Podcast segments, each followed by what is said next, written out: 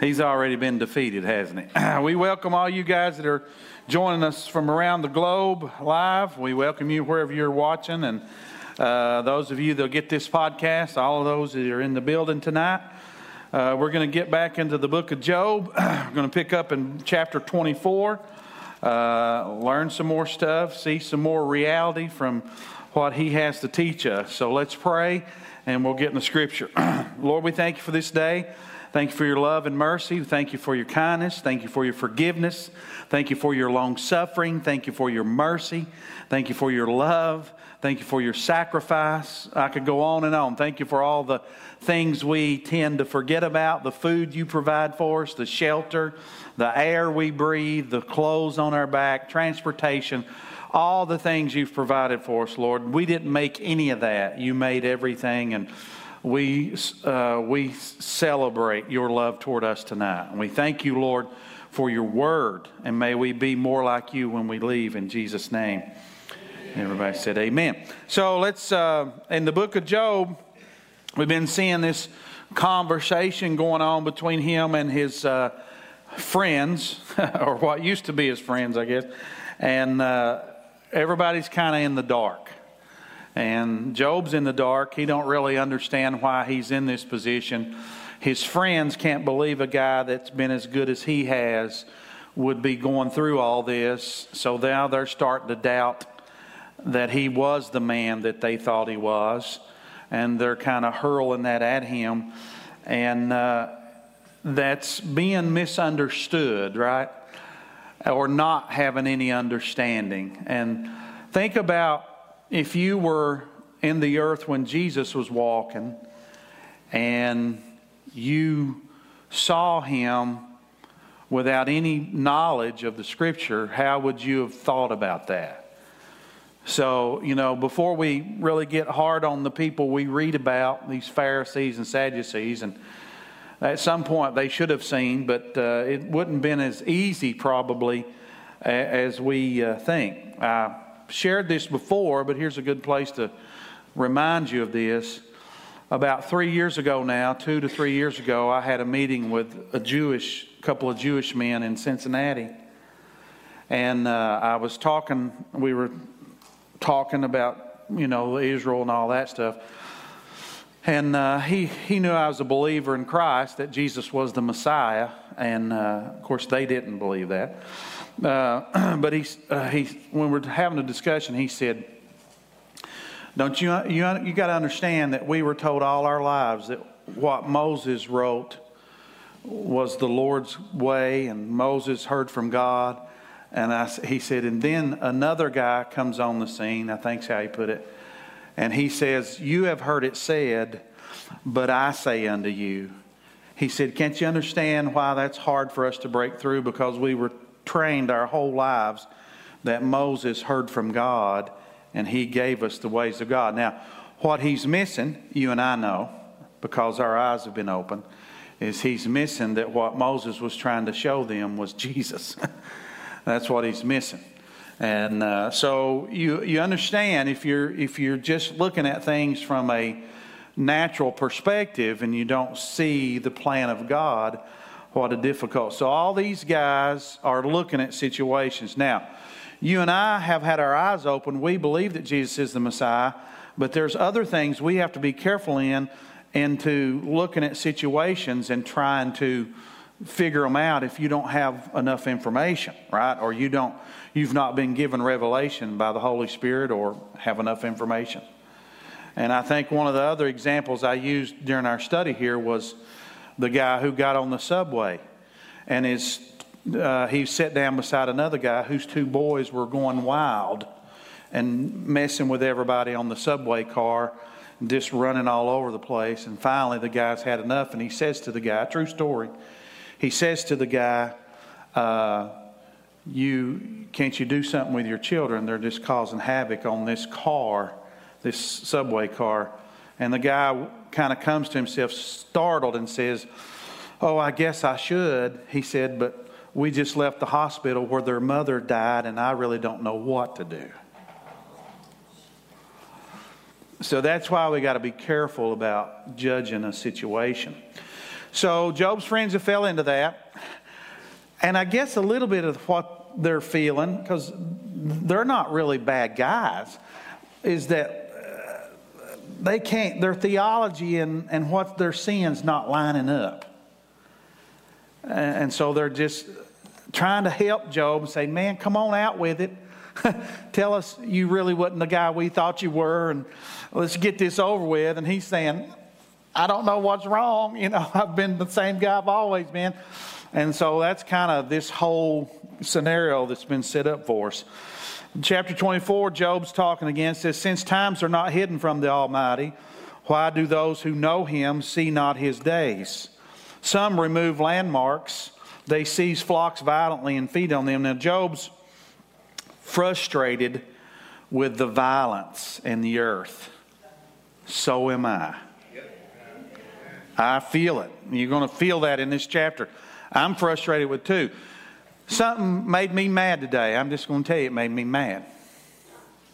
Uh, I wanted to get somebody in a headlock. But I heard them say on the news, on the radio, in my truck, they said Target is going to shut down nine stores. And they listed the cities because of, they call it shrinkage, I call it stealing.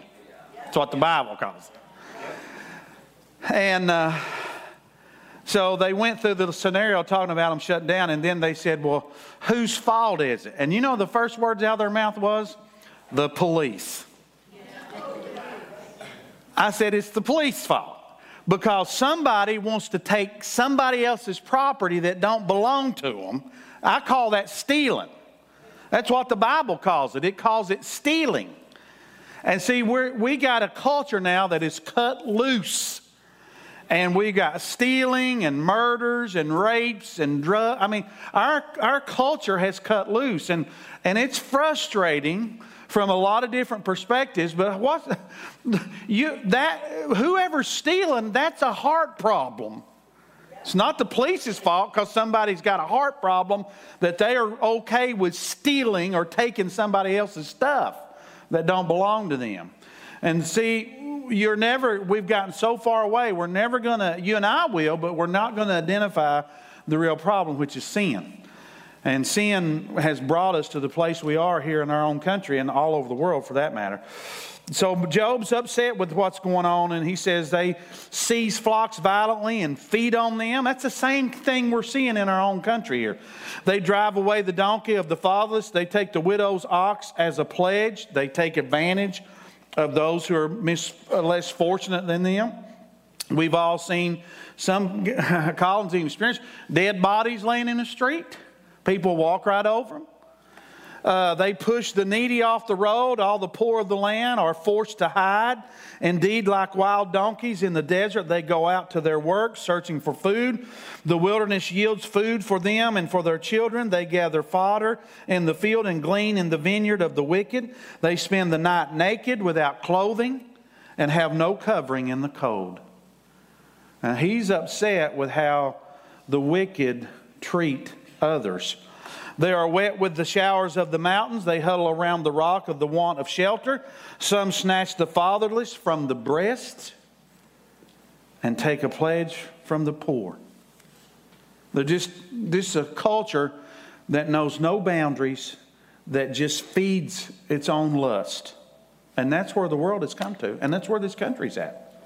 Don't mean you and I have to live there. They cause the poor to go, to go naked without clothing. They take away the sheaves from the hungry. They press out oil within their walls, and they tread wine presses, yet suffer thirst. The dying groan in the city, and the souls of the wounded cry out, yet God does not charge them with wrong. There are those who rebel against the light. They do not know its ways, nor abide in its paths. The murderer rises with the light. He kills the poor and needy, and in the night he is like a thief. The eye of the adulterer waits for the twilight, saying, No one will see me. And he disguises his face. In the dark, they break into houses, which they mark for day, themselves in daytime. They do not know the light. Now, there are certain places now, even where I'm from, they watch for the new people to come to town. because they know they're vulnerable. The wicked, there's wicked everywhere. There's wicked in the country, and there's wicked in the city. Now, you may have bigger deposits of it in, in areas where there's more people, but there's wicked people everywhere. We had four shootings in Lexington this weekend. Four in Lexington. Uh, we, wickedness, because, and this keeps ringing in my ears, and I was reading it again yesterday.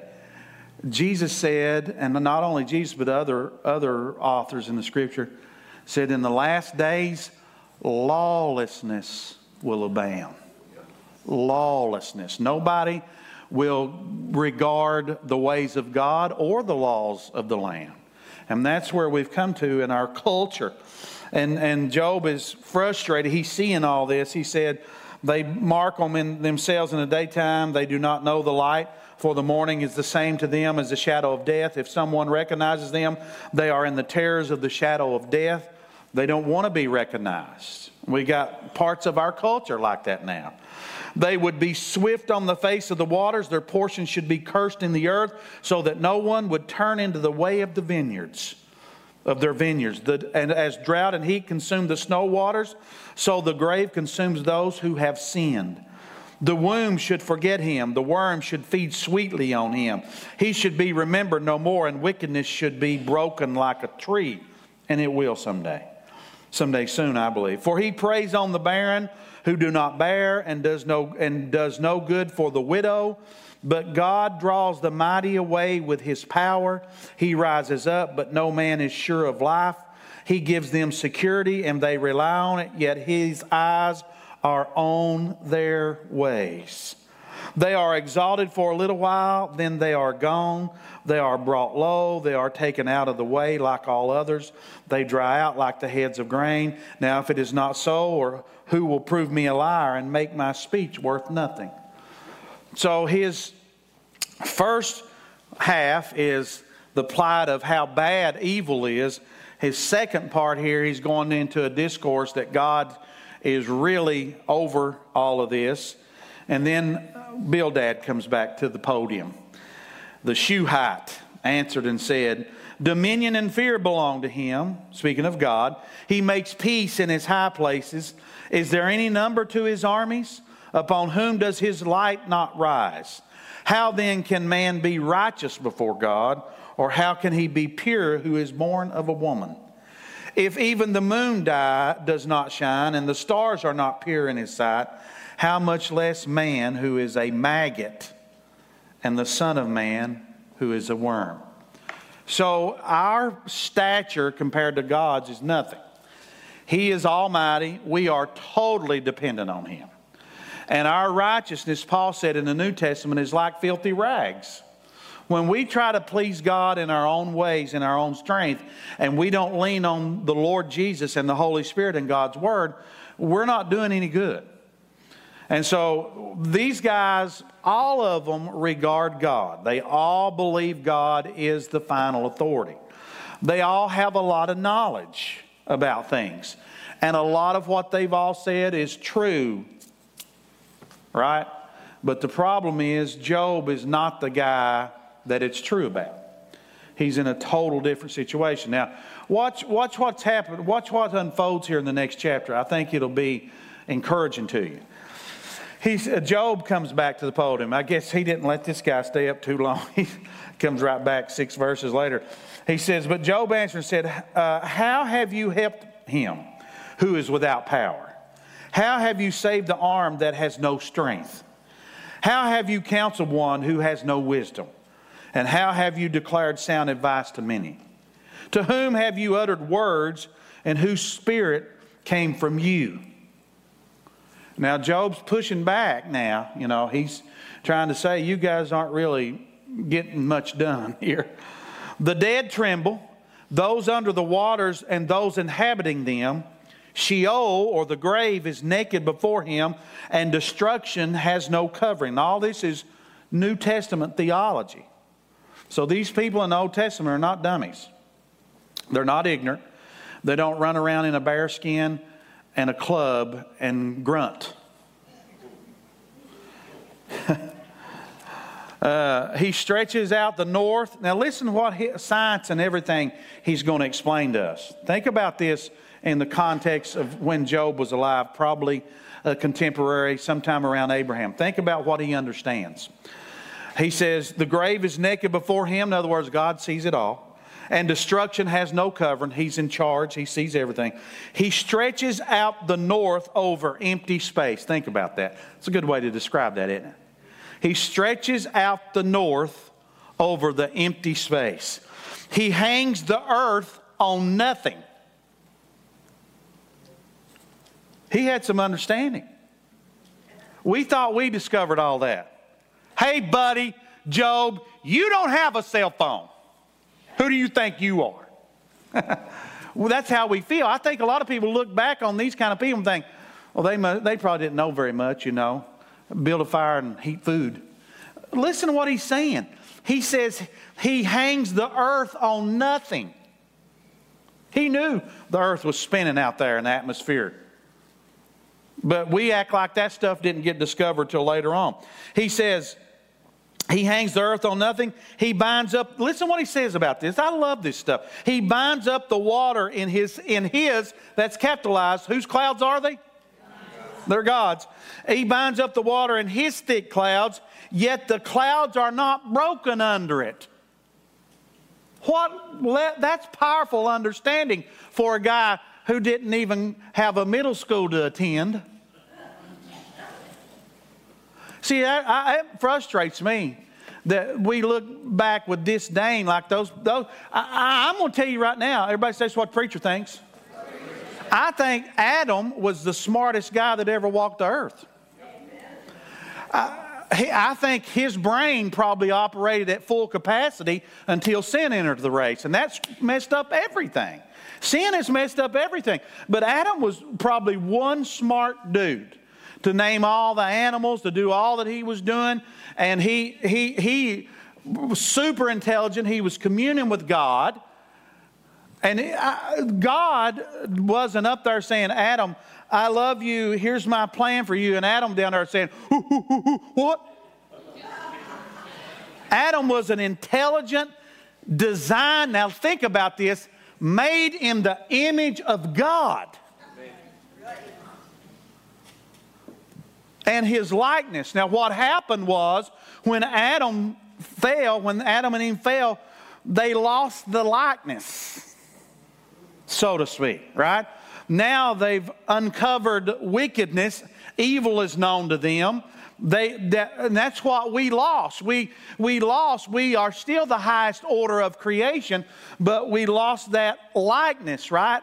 We have that image or that stature, but the likeness. So now, what God has a plan, He's offered us His Son, the Holy Spirit, and His Word to bring us a new life so that we can be conformed into the image of His Son. So that's how we regain the likeness of God is through his son.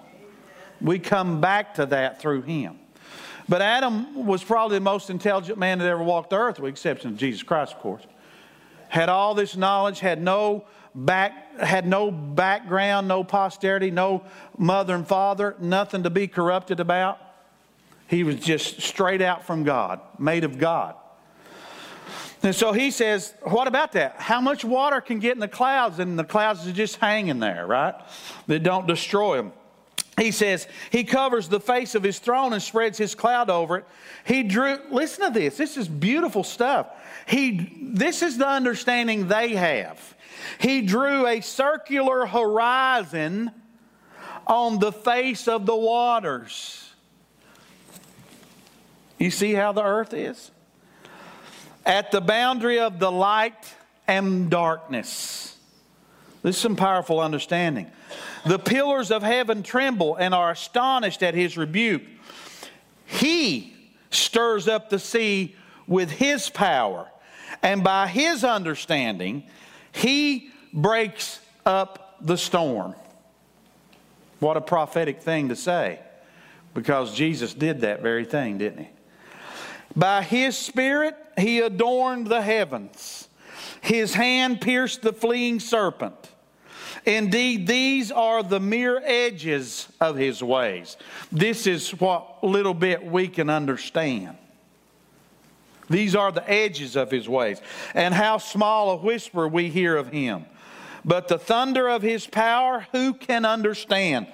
Well, I think Solomon said some things are too high for us to attain. We couldn't understand it all. And God, was it Paul said, his, his foolishness is wiser than our greatest wisdom. Speaking of God.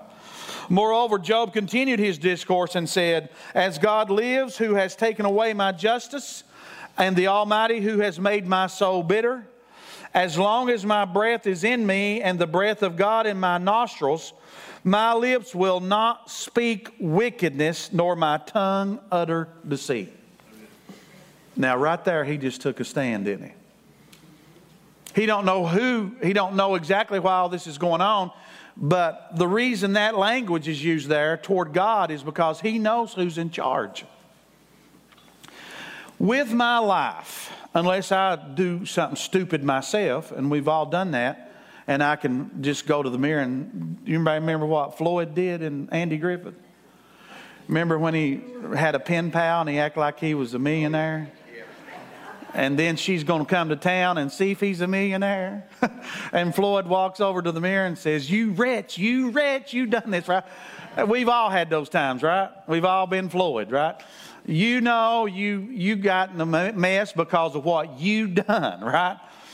But one of the ways to keep you from being offended and me from being offended or discouraged or feeling sorry for ourselves is that to, to know and believe that God's in charge. And that's what Job has clung to. He knows. So if things don't go in my go my way, then it will keep me from being offended to know that God orders my steps. Right? He don't always open every door. You know why he don't always open every door? Because he knows what's on the other side. I'm glad God hasn't opened all the doors that I thought I wanted open. Right? Somebody on the other side with a sledgehammer. Right? So God, He He does things that may we may be disappointed for a moment, but that's where relationship kicks in because God's already been around the corner before we get there. He sees everything, He knows everything, and He knows me better than I know myself. And so I can stay above being offended and getting discouraged and feeling sorry for myself if I keep in front of me that God is in charge. And what the devil wants you and I to do is when something don't go our way, he wants us to get offended. He wants us to get discouraged. He wants us to feel sorry for ourselves. And then he wants us to turn on God and act like God's not given us what we deserve or what we've earned or what we, you know, we all should have been destroyed. And God rescued us. And basically, that's how this whole mess got started with Adam and Eve. When the serpent came in and talked to Eve, she, basically, he says to her, and you're going to see that in this newsletter this month, some stuff about this. The newsletter's coming out. He says to her, he says, if you eat that, God knows you're going to be like him. You're going to know good. But that was Satan's desire. And he was trying to live that. So whenever you're tempted to sin or go against God, that's Satan trying to live that out through you and I. He's a liar. He is a liar. He's the father of all lies. So basically, how he tricked Eve was to basically saying, God's holding out on you, Eve. He's not letting you be all you can be. Right? How many times we hear that in our culture? Get out of my way. You are holding me down. I'm going to live my own truth. You ain't going to live your own truth. You're either going to live God's truth or you're going to live Satan's lie. That's the only two choices you have and I have. We're either going to live God's truth or we're going to live Satan's lie. And so he got, got in on Eve, right? Eve fell in for the trap, trip because she bought the lie that God was holding out on her. Now, what God was doing, He was offering protection for Adam and Eve. So if you think God's not letting something happen or He's holding out on you, He might be protecting you. That's how good parents do with their children. They may say no to something, Because they're protecting their children. Well, why is God's the greatest parent in the history of the universe? He's a far greater parent than any of you, you and I will ever be. So if he says no, he may have a good reason for saying no. And because of his love. And, and uh, so God, he's in charge. Job says, hey, I'm not going to speak wickedness. I'm not going to do anything. Far be it from me, in verse 5, that I should say, You are right till I die, will not put away my integrity from me. So he's telling these guys, Hey, I'm hanging on. My righteousness I hold fast. I will not let it go. My heart shall not reproach me as long as I live. My enemy, may my enemy be like the wicked, and those who rise up rises up against me, like the unrighteous. For what is the hope of the hypocrite, though he may gain much if he takes away his life? If God takes away his life, if a man gains the whole world and loses his soul, what profit is that? And then he says, Will God hear his cry when trouble comes upon him? Will he delight himself in the Almighty? Will he always call on God? I will teach you about the hand of God. What is the Almighty? I will not conceal. Surely all of you have seen it. Why then do you behave with complete nonsense? This is the portion of the wicked man with God and the heritage of oppressors received from the Almighty. If his children are multiplied, it is for the sword, and his offspring shall not be satisfied with bread. Those who survive him shall be buried in death, and their widows shall not weep. Though he heaps up silver like dust and piles up clothing like clay, he may pile it up, but the just will wear it. And that's a verse that you may hear me quote from time to time. The wicked lay it up, but the righteous are going to wind up with it. And the innocent will divide the silver. He builds his house like a moth, like a booth which a watchman makes. Let me, let me tell you how big God is. God can transfer wealth, He's done it all the time. He took the wealth of the Egyptians and gave it to the Israelites when they were on the way out of town. They've just given it away. You may, as I've said to us many times, we own things horizontally. We do not own anything vertically right? Rob's got his shirt, Colin's got his, I got mine, right? Horizontally. But everything I have has come from God. Paul said, Which one of you have anything you didn't receive? None of us. So vertically, we don't own anything. Everything we have is borrowed, it's all come from God. You only own things this way, horizontally. You own your property, you own your transportation, somebody else owns theirs. But when it comes to God, we don't own anything. So God could actually transfer the wealth of one nation to another. It's His. And He done that all through the Scripture. He could even do that with a computer now. God could transfer the wealth of somebody to somebody else and they never know it. He could wipe it from their memory. That's how big God is because it's, it's all His. Everything. And that will change your life if you come to a place and you realize that everything belongs to God. Changes your whole perspective. It's all God's. Everything is going to be His. Even Jesus talks about taking everything and laying it back down at the feet of the Father. He said, I'm going to teach you about the, the Lord. The innocent, well, he builds a house like a moth in verse 18, like a booth where the watchman makes, and the, and the rich man will lie down but not be gathered up. He opens his eyes and he is no more. Terrors overtake him like a flood. A tempest steals him away in the night. The east wind carries him away, and he is gone. He, it sweeps him out of his place. It hurls him against the, uh, and does not spare. He flees desperately from its power. Men shall clap their hands at him and shall hiss at him out of his place. Now, there's a difference between you being blessed, right? There's a difference between getting caught up in the blesser and or getting caught up in the blessing.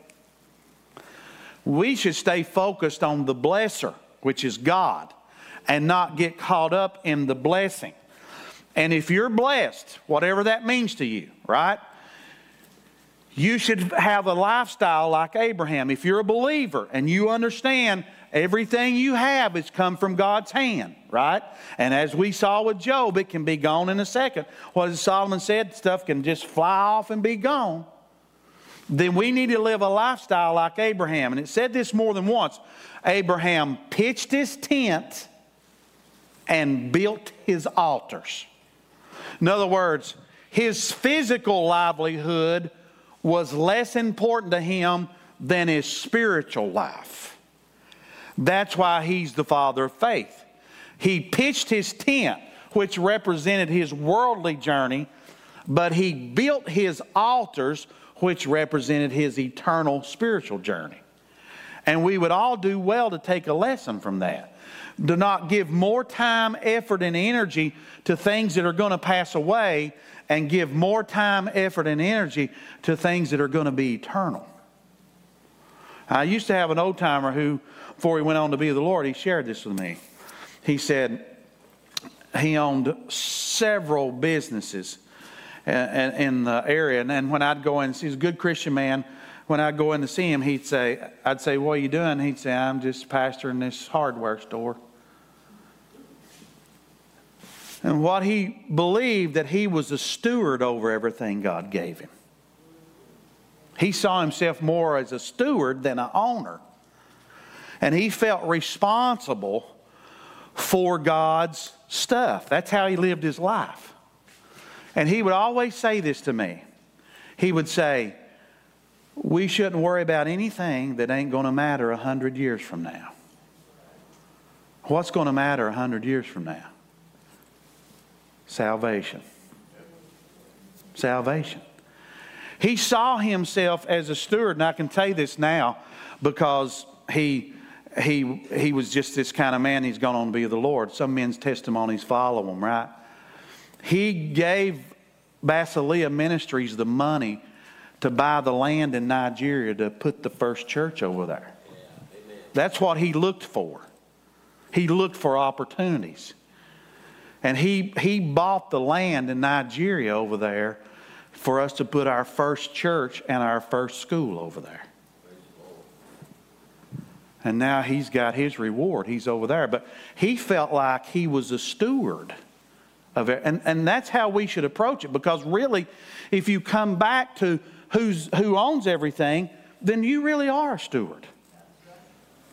Right? If you work for someone else, you have a responsibility for them and for their stuff, right? To take care of it. That's how we should view our lives. That we, we are stewards over the things God gave us. And we can't get caught up in the blessings. We got to stay focused on the blesser. That's how we're to live our lives. So Job is, is saying, Hey, I'm sticking with the Lord the rich man, he's verse or chapter 28 says, Surely there, uh, there is mine, uh, a mine for silver. They knew all about that stuff. A place where gold is refined. They knew all about that stuff. Iron is taken from the earth, and copper is melted from one. Man puts an end to darkness and searches every access for ore in the darkness and the shadow of death. They had deep mines back then. He breaks up a shaft away from people He, in places forgotten by feet. They hang far away from men. They swing to and fro. And as for the earth, uh, from it comes bread, but underneath it is turned up as by fire. Its stones are the source of sapphires, and it contains gold dust. These people weren't dummies. They, they knew. The path, the path no bird knows, nor uh, the falcon's eye seen it. The proud lions have not trodden it, nor has the fierce lion passed over it. He puts his hand on the flint. He overturns the mountains at the roots. He cuts out channels in the rocks. That's what happened out in, uh, out in uh, the Grand Canyon. I told you that story a couple years ago. We were out there. We stopped to listen to one of the guys to see what kind of lies they were going to tell. but they finally, they're coming around. Remember, I, I shared with you that particular guide said, uh, We now know all this was underwater at one time. I thought, well, you're way behind, but you're trying to catch up a little bit. And now they know how, how quickly that eroded because they, they, they, they watched a canyon be formed after Mount St. Helens within less than 24 hours. Let God be true and everybody else be a liar. Amen. So we know that God makes the channels. He's in charge of everything.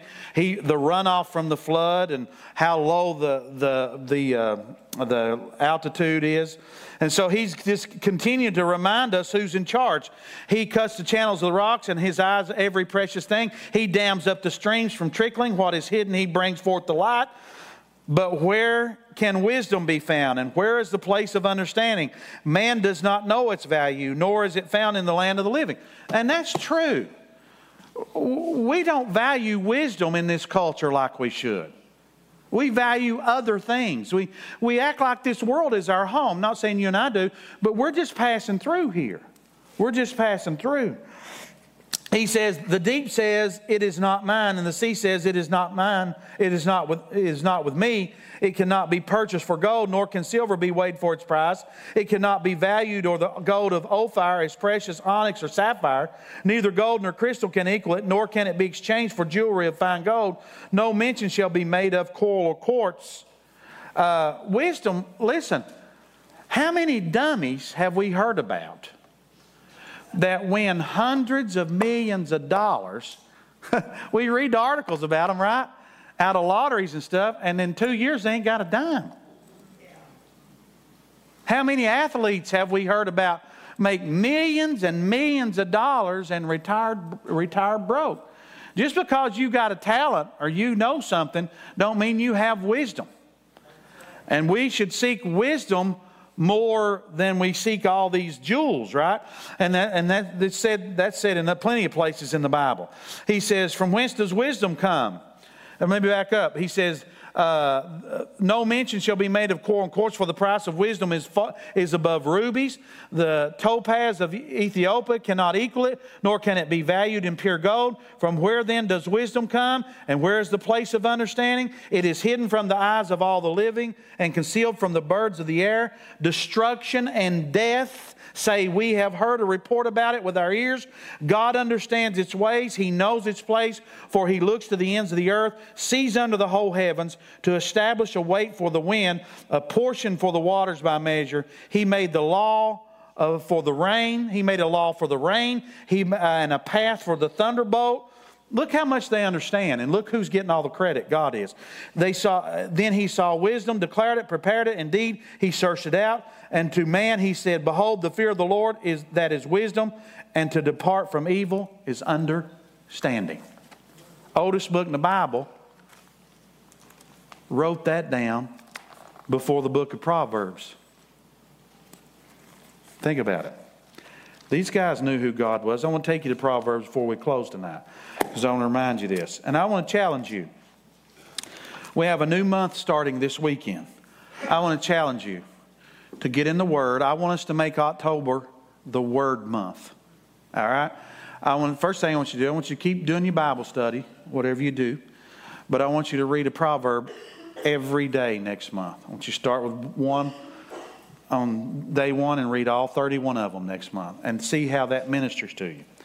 It's a good practice to do that. Um, let's look at uh, Proverbs chapter 1 tonight. I'll give you a head start here. He says, uh, The Proverbs of Solomon, the son of David, king of Israel, to know wisdom and instruction, to perceive the words of understanding, to receive the instruction of wisdom, justice, judgment, and equity, to give prudence to the simple, to the young man, knowledge and discretion. That's what it's for, right? A wise man will hear and increase learning. A dummy will watch TV all the time. It didn't say that. I put that in. uh, that's a different translation. A wise man will hear and increase learning. A man of understanding will attain wise counsel. He'll listen. He'll listen. To understand a proverb and an enigma, the words of the wise and their riddles. The fear of the Lord, is what Job said. The fear of the Lord is the beginning of knowledge. The fools despise wisdom and instruction. My son, hear the instruction of your father, and do not forsake the law of your mother. For they will be graceful. They will be a graceful ornament on your head and chains about your neck. My son, if sinners entice you, do not consent. If they say, Come with us, let us lie in wait to shed blood. Let us lurk secretly for the innocent without cause. Let us swallow them alive as Sheol or the grave, and whole like those who go down to the pit. We shall find all kinds of precious possessions. We shall fill our houses with spoil. I know all of us are appalled by some of the senseless killings that go on in this country for nothing. It's because somebody's standing on the side of the road or because somebody else wanted their tennis shoes or somebody cut line. Senseless. They're trying to tempt. They're saying, Cast in your lot among us, let us have one purse. My son, do not walk in the way with them. Keep your foot from their path. Don't even go over there. Don't even go over there. For their feet run to evil, and they make haste to shed blood. Surely in vain the net is spread in the sight of any bird, but they lie in wait for their own blood. They lurk secretly for their own lives. So are the ways of everyone who is greedy for gain. It takes away the life of its owners. And we see that, don't we? We see that. The enticement for a lot of the drug culture is greedy gain.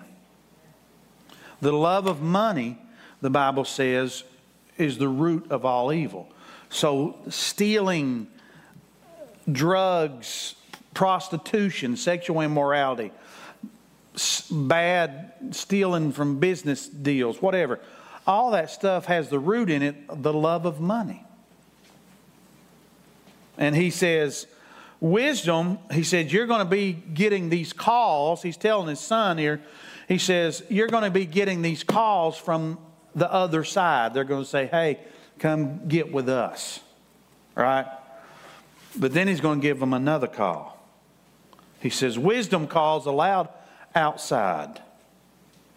She raises her voice in the open squares. She cries out in the chief concourses at the openings of the gates in the city. She speaks her words. And here's what she says How long, you simple ones, will you love simplicity? For scorners delight in their scorning, and fools hate knowledge. Turn at my rebuke. Surely I will pour out my spirit on you. I will make my words known to you.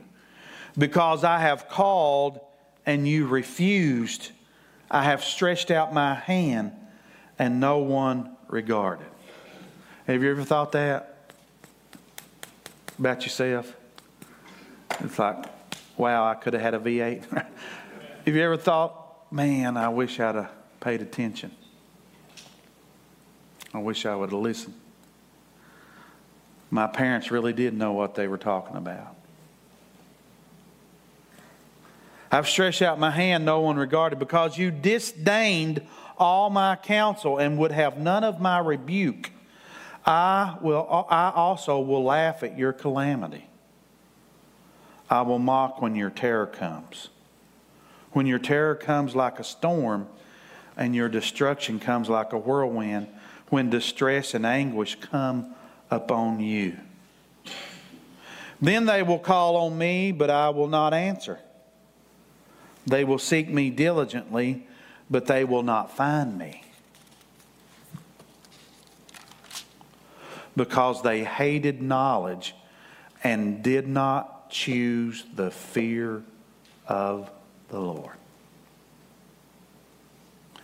Wisdom starts with the fear of the Lord. Fear is, a, and I shared this with you a few weeks ago fear is not being afraid to go be with your father. Fear, in the context of the Greek language, what I was sharing with you in the Hebrew, is you understand your position versus his. That's the fear of the Lord. That's why Job conducts himself, said, I'm, I'm not backing off from doing what's right because I know who's in charge. That's what fear really is. I'm not afraid to hang out with my father, my earthly father, or my heavenly father. But I understand who's in charge, and I know it's not me. That's the fear of the Lord. The fear of the Lord. Do you want to know why I obey Him? Because I know that brings the fruit from that relationship. That's what brings that fruit into my life. I fear the Lord, so I obey His teachings and His ways because that's where my security's at. My, me, I'm going to say this, and I don't hit on this stuff much, but I'm going to say it loud and clear. My financial security is not wrapped up in my bank account, it's in my tithing. That's what makes me financial secure because God's economy will never fail. This one fell in 1929, and if we don't get these $33 trillion under control, it's going to fail again. But guess whose, guess whose economy never fails? The Lord. They're not up there saying, Boy, it's getting tough up here. Go get that gold off the streets. We're going to have to pull it up and spend it. they don't do that in heaven. They're not stripping the streets from the gold because they're running out of resources in heaven. The streets are still paved with gold. So that your security is not in the natural things because natural things can come and go. Right? Your security is in your spiritual life. The fear of walk and walking with the Lord and his obedience.